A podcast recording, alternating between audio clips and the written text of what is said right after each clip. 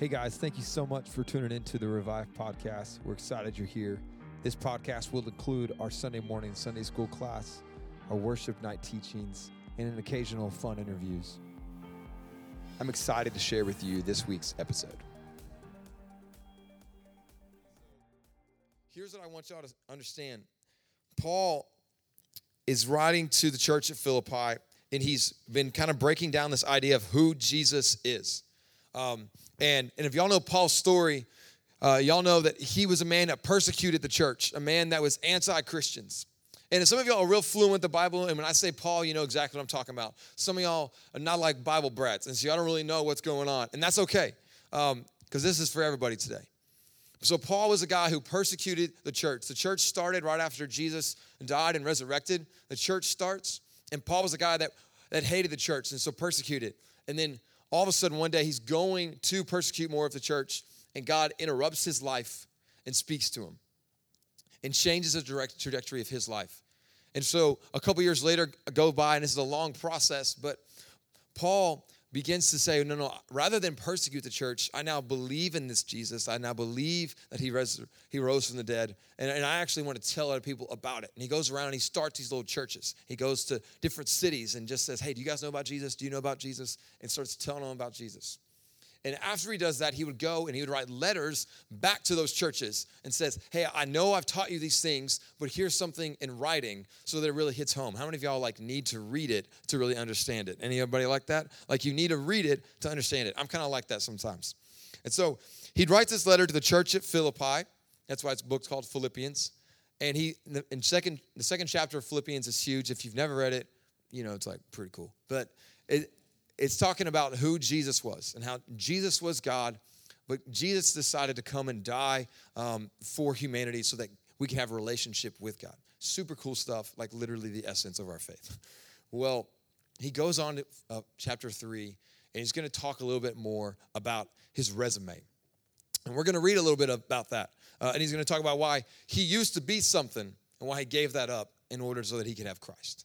Um, and that's good. I think the applications for you guys today and college students, uh, I mean, you're starting your new life, starting your semester. Some of y'all are freshmen and you're like literally starting.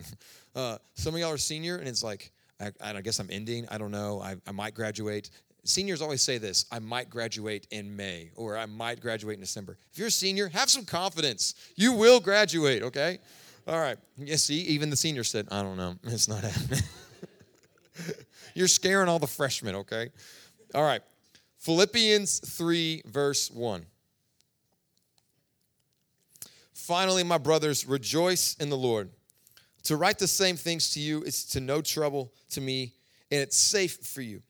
Look out for the dogs, look out for the evildoers, look out for those who mutilate the flesh, for we are the circumcision, who worship by the Spirit of God and glory in Christ Jesus, and put no confidence in the flesh. Verse 4 though I myself have reason for confidence in the flesh also. If anyone else thinks he has reason for confidence in the flesh, I have more. Circumcised on the eighth day of the people of Israel, of the tribe of Benjamin, a Hebrew of Hebrews. As to the law, Pharisee. As to zeal, persecutor of the church. As to righteousness and the law, blameless. But whatever gain I had, I counted as loss for the sake of Christ. Indeed, I count everything as loss because of the surpassing worth of knowing Christ Jesus my Lord. For his sake, I've suffered the loss of all things and count them as rubbish in order that I may gain Christ and be found in him, not having a righteousness of my own that comes from the law, but that which comes through faith in Christ, the righteousness from God that depends on faith, that I may know him and the power of his resurrection and may share his sufferings, becoming like him in his death, that my any means possible may obtain the resurrection from the dead. That's powerful. What we see there is we see a man who says, like, look, I was all of these things, and I counted them as rubbish, that I may know Christ and be found in him. I want y'all to go look at uh, verse verse uh, verse three. Okay, so in the first two verses, Paul sets this up and he says, "Hey, I need to tell y'all what I already told you." Right? Like, how many of y'all need to hear the same thing like a hundred times to understand what is being said, right? like, I think you're saying this, but say it one more time.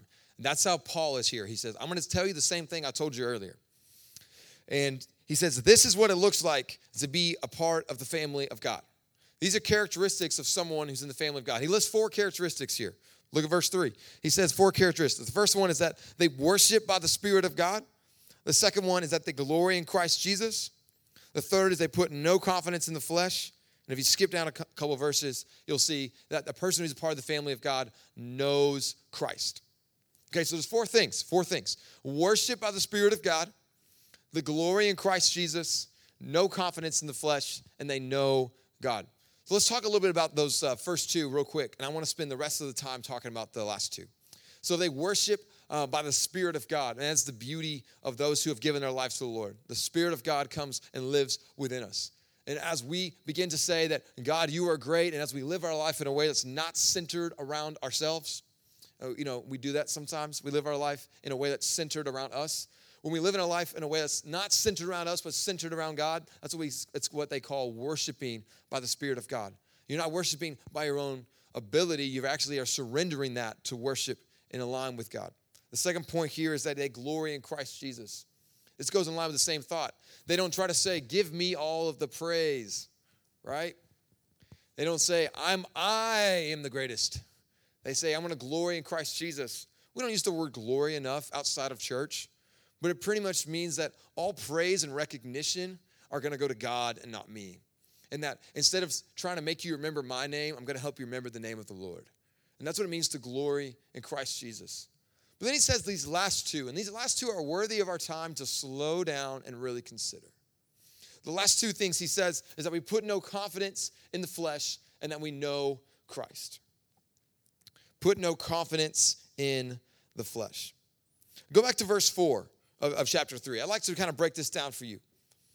Paul is, is giving uh, the back of his baseball card, if, if, you will. Like he's saying why I'm something special. This is his LinkedIn profile, right? This is his resume. This is why you should hire me, okay? Uh, and here's what he says. He's like, verse 4, he says, I myself have reason for confidence in the flesh. If anyone else thinks he has reason for confidence in the flesh, I have more.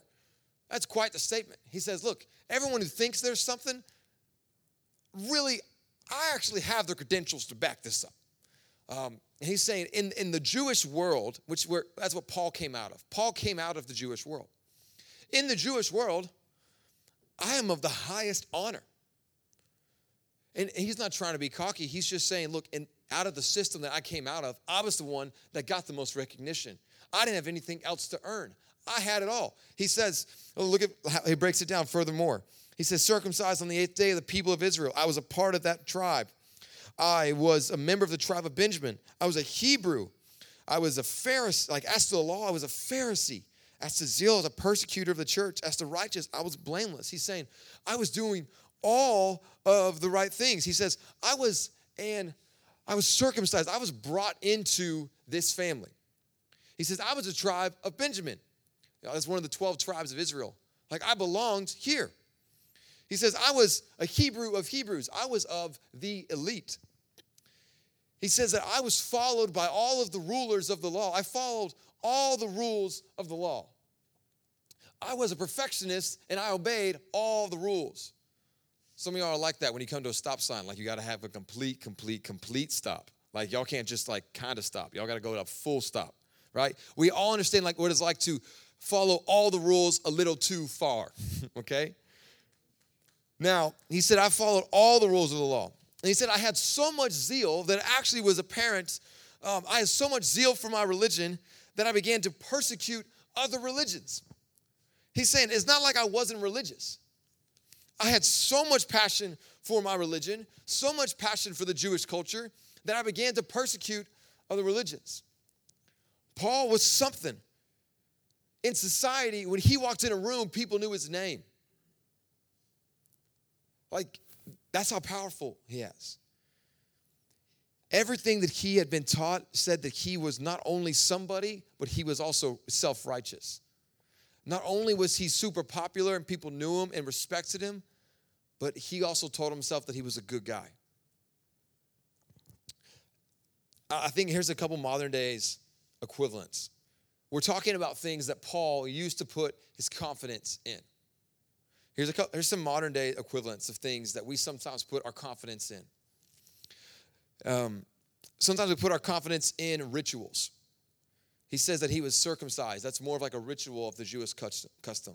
We put our confidence in rituals. Well, I was baptized when I was younger, or I did something when I was a kid, and so that had a lot of power, I guess. And so I've put a lot of confidence in rituals. Or, or I put a lot of confidence in my race. He says he's of the tribe of Benjamin. I put a lot of confidence in my rank, in my title, in my prestige, uh, some sort of leadership position that I had somewhere along the way. Because I had that, I was somebody. I put my confidence in tradition, in my upbringing. I was somebody. Don't you know who my dad is? Don't you know who my family is? There's upbringing. I put my confidence in my morality. I see this everywhere that our confidence is actually based upon morality than it is based upon knowing Jesus. I put my confidence in my sincerity. That's a big thing right now. Do anything you want as long as you're true to yourself. As long as you can be sincere, you can do what you want, and that's your confidence. Another way of saying that is like follow your heart. He said, I used to put my confidence in my sincerity. And lastly, I used to put my confidence in my rule keeping. Some of us are playing this weird, weird, weird game where we've never met Jesus in our entire life and we've never encountered the living and holy God, but we got all of these rules. And we think if I can just follow these rules, then I'll be good. Then I'll be good and I'll go to heaven. I'll be good and I'll be accepted in this church community. And if I can just follow more and more and maybe even write more rules, I'll be good. And we've never encountered the living God. So much of religion today is twisted, guys, where we get centered around this idea of correcting and changing your behavior. That's not religion. Like, that's not true, true religion. True religion is knowing uh, and encountering God on the individual level. And when you encounter God, your life changes. We've placed so much emphasis on this idea of changing who you are that we've, we've de emphasized the idea of meeting God. And if you're here right now thinking, okay, what about college? What's going to happen for me? Okay, maybe I need to do, do all these right things, create these rules. No, no, no. I'm going to say right now the first thing you need to do is meet God. Like, God is here in this room and wants to meet you on the individual level. Some of y'all have relationships with the Lord, some of y'all don't. For those that don't have a relationship with the Lord, God is sitting and He's ready to meet with you. Some of y'all who do have a relationship with the Lord are either actively meeting with Him and He's saying, Come on, let's keep doing this. I like this. Or He's saying, Hey, why don't you come back to me? Why don't you come back to me? You see, we put our confidence in things rather than meeting a God. Let's go back to the text. Look at verse 7.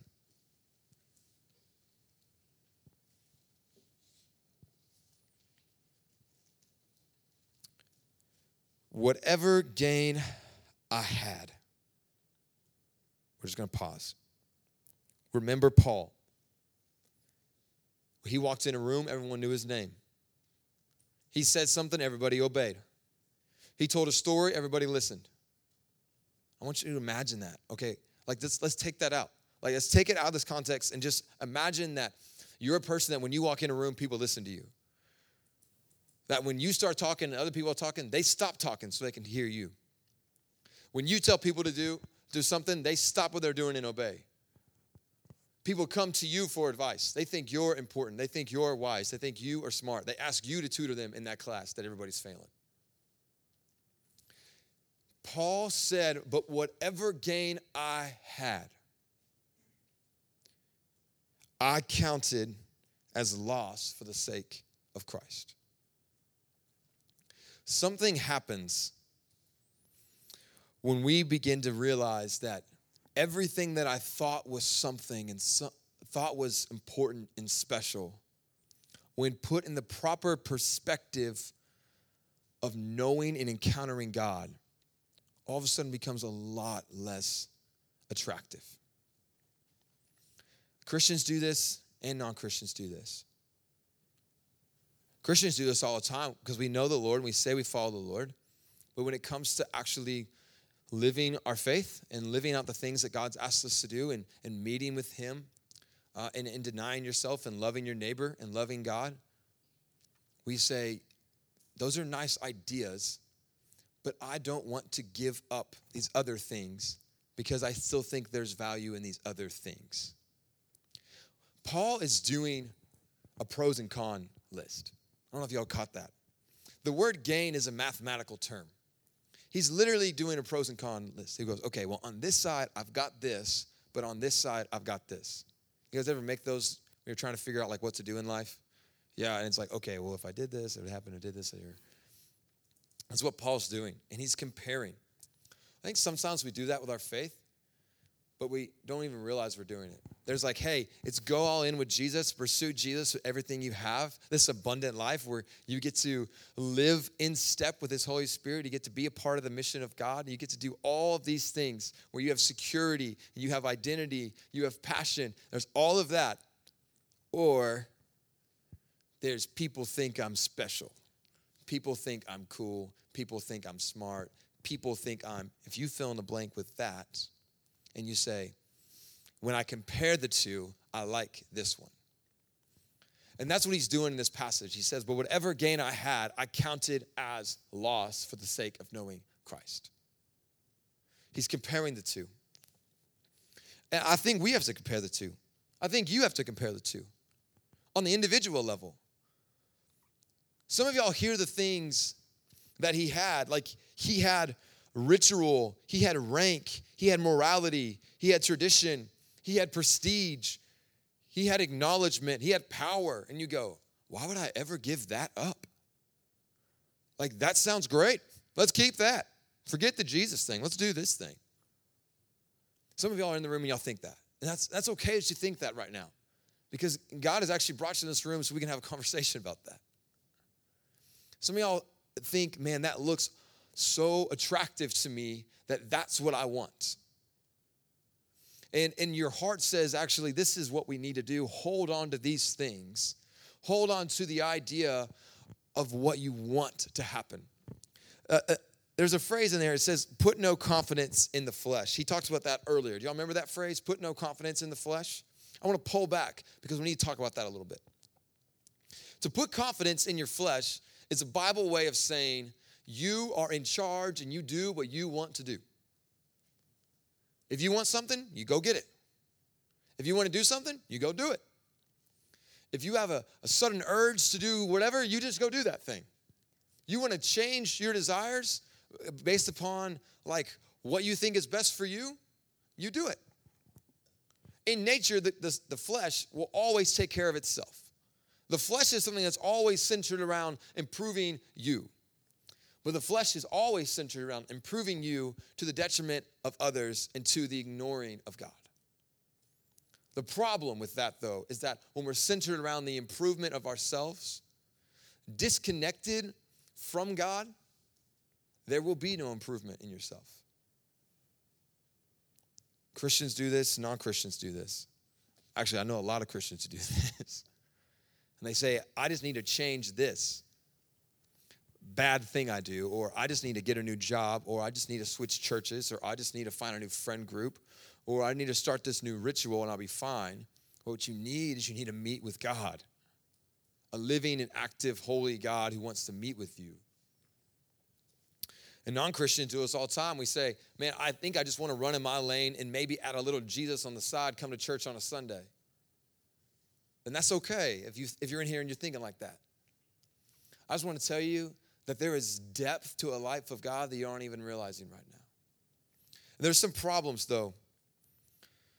There's some problems when we try to live a life in our flesh. When we try to live a life centered around our wants and desires, there's some problems. And we all face this. When we're trying to be in charge of our life, we are saying, I want to be God in my life. None of y'all would stand up and say, I want to be God in my life, but we would say it in here we would say, I want to be in charge. Here's some problems you're going to struggle with. You're going to struggle with purpose and identity. If you're trying to be in charge of your life, you're going to struggle with purpose and identity. Paul says that, that whenever he whatever he thought was gain, he counted as lost so they may know Christ. And there's this cool phrase, and it says, and to be found in him. He found worth and value when he gave up what he thought was special and met. Like, that's crazy. Well, what do you hear though? The way that you find purpose and identity is to look deeper within you. Look deeper within your soul. Search yourself and you'll find your own meaning in life. And that's a lie. That's a straight up lie. Because meaning is always connected to God. God was our creator. And so if creation wants to learn what the meaning of life is, I have to go to the creator. And so any search to understand purpose and identity will leave you longing, feeling like there's always more, there's always something else, there's something new to try. It's the book of Ecclesiastes. I'm always trying something over and over and over again, searching for purpose. A life that's centered around itself, you'll struggle with a couple other things. And couple other things you'll struggle with. You'll struggle with relationships, friendship, community. You'll struggle with that. Why? Because how many of y'all like that friend that always talks about themselves? How many y'all like the friends that never checks in on you? What we're doing is when we're training our soul to care for ourselves above all else, we're not caring for the people around us. And we're not living out the two greatest things that God's asked us to do love the Lord your God with all your heart, mind, and soul, and love your neighbor as yourself. You cannot love your neighbor and love yourself above all else. You actually might be blind to the fact that you're um, loving yourself. Because you might say, Oh, I love others. I care for others. I'm a two on the Enneagram. Some of y'all might say that. But your love for others is actually selfishly motivated so that you can feel good about yourself. If because it all comes back to self. Because if you're cared about yourself, you're still valuing these things. And Paul says, Look, man, whatever gain you thought you had, it's rubbish. Did y'all catch that word earlier? He said, Whatever gain I thought I had, I count it now as rubbish. That's a really interesting word. None of us ever use that word, rubbish. I think they do in Europe. They call they call things rubbish, right? Like But like we don't ever use the word rubbish. Can I tell you what it actually means when you translate it? Dog poop. Whatever I thought was important when I realized the surpassing worth of knowing Christ, all these other things had they're rubbish. They had no value. What I love most about this is that Paul's not saying, hey, you need to memorize new facts about God and learn new intellectual knowledge. That's not what he's saying. He's saying, I met God. I met God. He changed my life. And actually, from having an interaction with God, my whole life's perspective has got reordered. And now the things that I thought were important aren't important, they're rubbish. Some of us need to hear that, Christians and non Christians alike. Christians, you need to hear that because you might be valuing some things that are rubbish. And we all do it. We all do it. There are times in our life that we value the wrong things, where we are convinced things are important that they're just not important and someone's got to like slap you in the face and say, Get out of it. what are you doing? You're valuing the wrong things. The non Christians in the room, you're, you're playing this game where you're still on that pros and cons checklist with Jesus and religion and church and all these things. And let me just tell you this we're not saying, man, if you can just change your life and start doing better things, you'll be all right. You're saying, I'm saying, man, look, you think there's value in what you got going on right now you think there's a lot of value in what you have. And I'm saying that's okay. I'm just letting you know though, when you meet God, that's going to change. When you meet God, that's going to change. But if you live a life centered around yourself, you're going to struggle in relationships. You're going to struggle in purpose. You're also going to struggle with this phrase called eternal life. Now, look, when we hear the word eternal life, we think about two things heaven and hell. But what if I told you the phrase eternal life has actually more to do with the type of life than the duration of life? The phrase eternal life has more to do with the type of life that you're going to live, not whether or not you're going to live forever. You see, the eternal life can be lived out now in 2022. Because an eternal life says, I want to be about the things of God, and I want to live my life as a part of the things of God. Uh, there's, there's two passages here I kind of want to show you guys. So if you go down to verse 14 of Philippians 3, uh, you're going to read this phrase. Paul's talking, and I could preach a whole other sermon on this, but he says, I press on toward the goal for the prize of the upward call of God in Christ Jesus. I want to look at that phrase, upward call of God in Christ Jesus. I mean, all that means is that your life can have a greater purpose than just like you getting a degree and you getting some job so that you can make six figures or getting a job so that you can do what you think you need to do.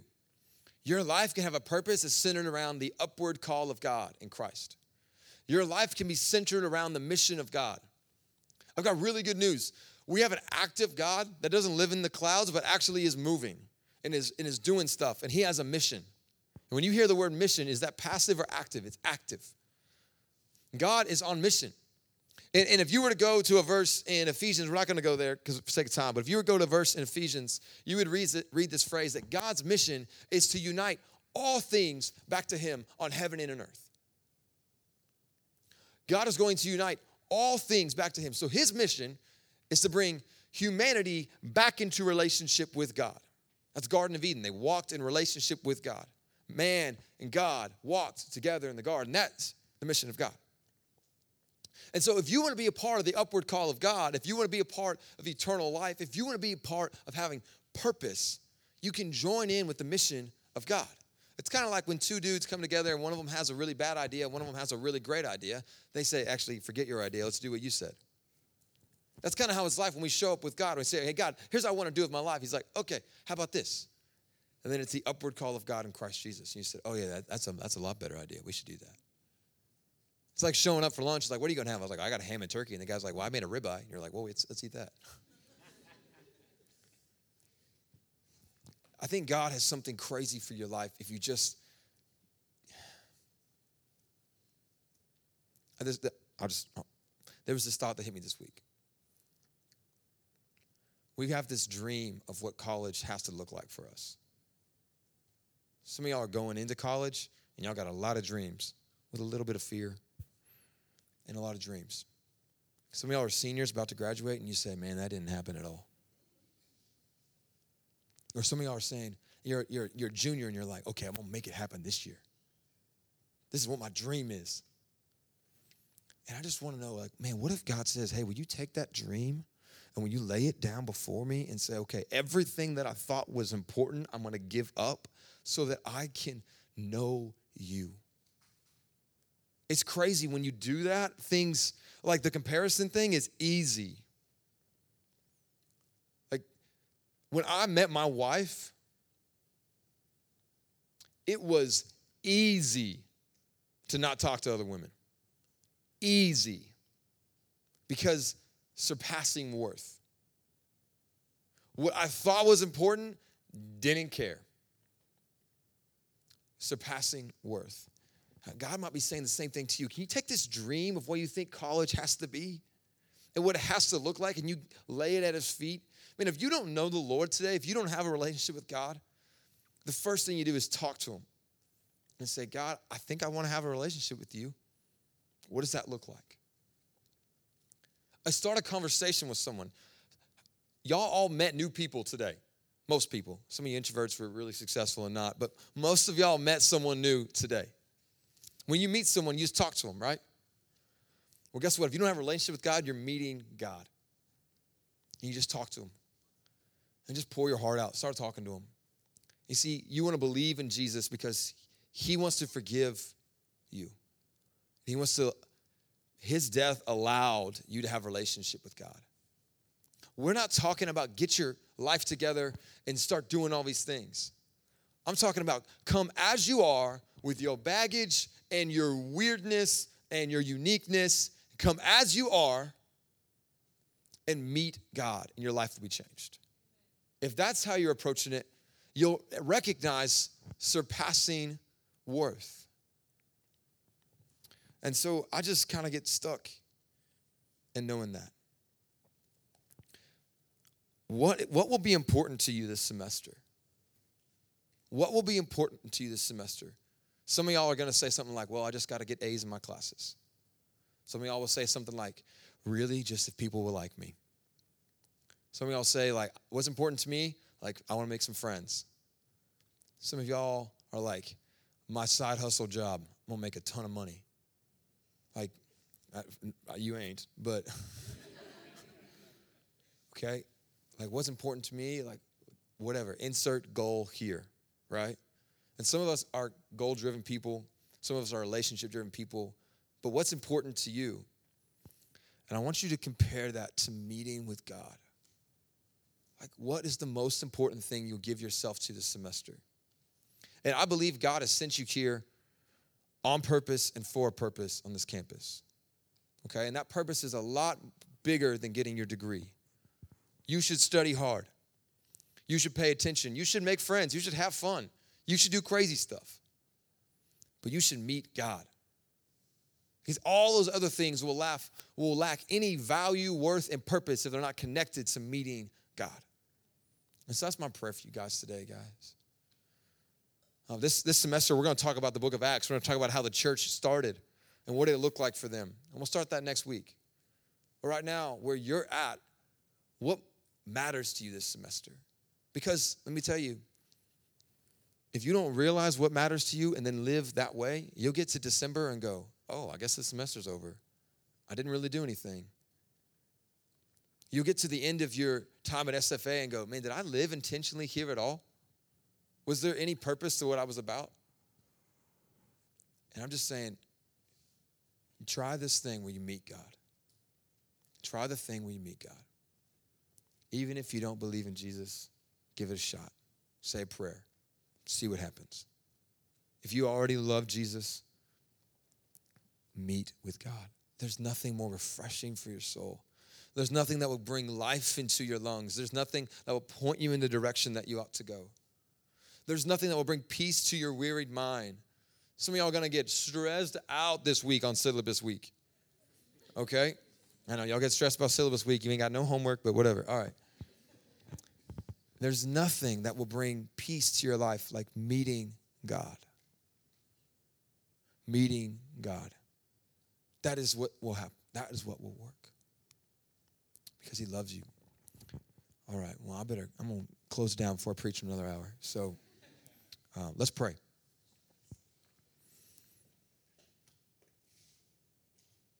God, I just pray that we, for those in the room who are doing the comparison of like, what's more important?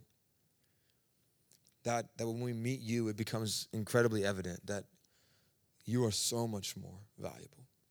And God, I just want to say on behalf of myself, I'm sorry for the times that I've valued things that aren't nearly as important as you. God, we want to be about you. We want to know you. God, for those in the room who don't know you, I just pray that they are incredibly aware of your presence and your pursuit of their heart. And that they know that there's some God out there who wants to have a relationship with me. And his name is Jesus, and he died so that he could have a relationship with me. And he's willing to let me come to him with my baggage and all of my weird whatever. And so, God, I just pray they're aware that you want to that you want a relationship with them. God, we love you. God, I pray that we have fun. I pray that when we sing, our hearts are just focused on you, God. God, I'm grateful for the food we're going to have after service. I'm already thinking about it. In your name we pray. Amen. Amen. Y'all give it up for Gracie. Well, hey guys, happy Lumberjack Sunday. So glad that y'all are here today. Uh, my name is Gracie. I am one of the other college armor bearers, um, and I'm just really happy to welcome y'all to Fredonia Hill and to our college ministry. Um, this place has become a very special place to me. Um, these people are my family. I've been able to grow just in my relationship with the Lord tremendously here. So I hope that y'all can find the same um, while y'all, y'all are here. Um, so, I have a couple announcements for you guys. John mentioned lunch. So, we have lunch after service today. That'll be in the gym. Um, just walk with the sea of college people um, if you want if you want lunch. Um, Clay and I, we made some really great mac and cheese. So, um, and if it's off, if it's awful, don't tell us. Um, but we're just kidding. That's for the pool party, but that's also tonight. Yeah. Um, but anyway, yeah. So we also are having a pool party tonight at six o'clock um, uh, at the Cooey's. Um, so Reese had mentioned that you can find the directions on our Instagram. Um, so if you go to Revive SFA, you can um, go to the Linktree. Uh, the directions should be in that. And while I'm at it, go ahead and follow our Instagram too. You can find all of our um, Welcome Week events on there. Um, and then lastly, um, over here, we have college group signups. So, college groups, woo, yeah. College groups are our multi generational host homes where we go. Um, it's on Monday, Tuesdays, and Thursdays. Um, and it's just a time that we get to um, go together um, as co- like college students get to fellowship together learn about or talk about um, the message that was preached on sunday um, and just get to enjoy one another. So if you're interested in signing up you can make your way over there to the laptops. Um, yeah but y'all are dismissed